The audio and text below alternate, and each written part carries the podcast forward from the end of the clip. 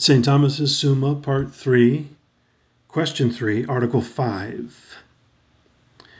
Whether each of the divine persons could have assumed human nature. Objection 1. It would seem that no other divine person could have assumed human nature except the person of the Son.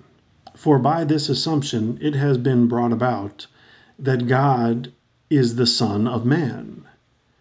But it was not becoming that either the Father or the Holy Ghost should be said to be a Son, for this would tend to the confusion of the divine persons.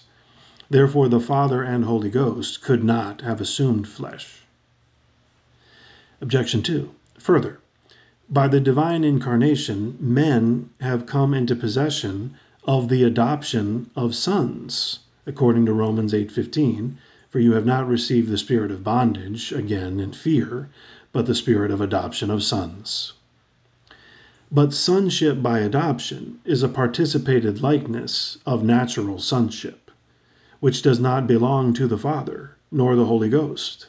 Hence it is said, Romans 8:29, for whom he foreknew, he also predestined to be made conformable to the image of his Son.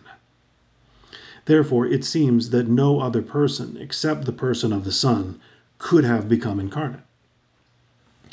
Objection 3. Further, the Son is said to be sent and to be begotten by the temporal nativity, inasmuch as he became incarnate. But it does not belong to the Father to be sent, for he is innascible, as was said above in the first part. Therefore, at least the person of the Father cannot become incarnate. On the contrary, whatever the Son can do, so can the Father and the Holy Ghost. Otherwise, the power of the three persons would not be one. But the Son was able to become incarnate. Therefore, the Father and the Holy Ghost were able to become incarnate. I answer that.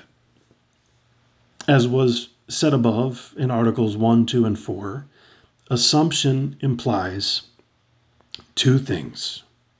That is, the act of the one assuming, and the term of the assumption. Now, the principle of the act is the divine power, and the term is a person. But the divine power is indifferently and commonly in all the persons. Moreover, the nature of personality is common to all the persons, although the personal properties are different.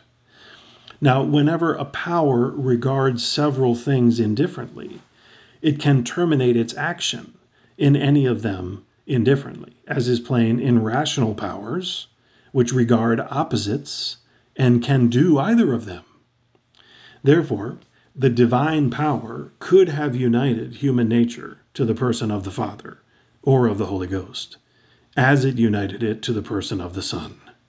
And hence we must say that the Father or the Holy Ghost could have assumed flesh, even as the Son. Reply to Objection 1.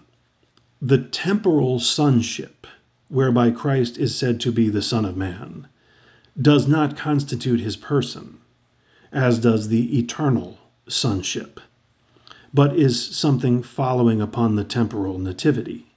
Hence, if the name of Son were transferred to the Father or the Holy Ghost in this manner, there would be no confusion of the divine persons. Reply to Objection 2.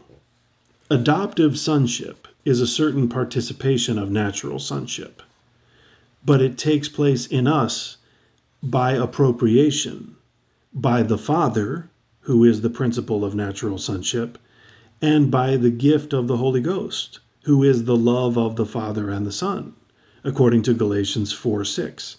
God has sent the Spirit of His Son into your hearts, crying, Abba, Father.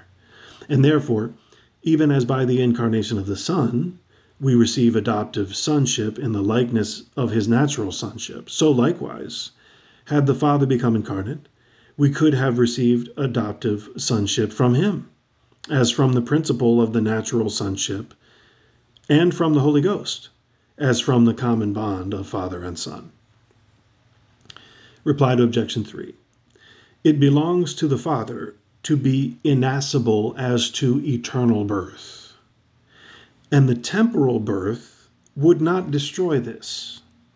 But the Son of God is said to be sent in regard to the incarnation, inasmuch as he is from another, without which the incarnation would not suffice for the nature of mission.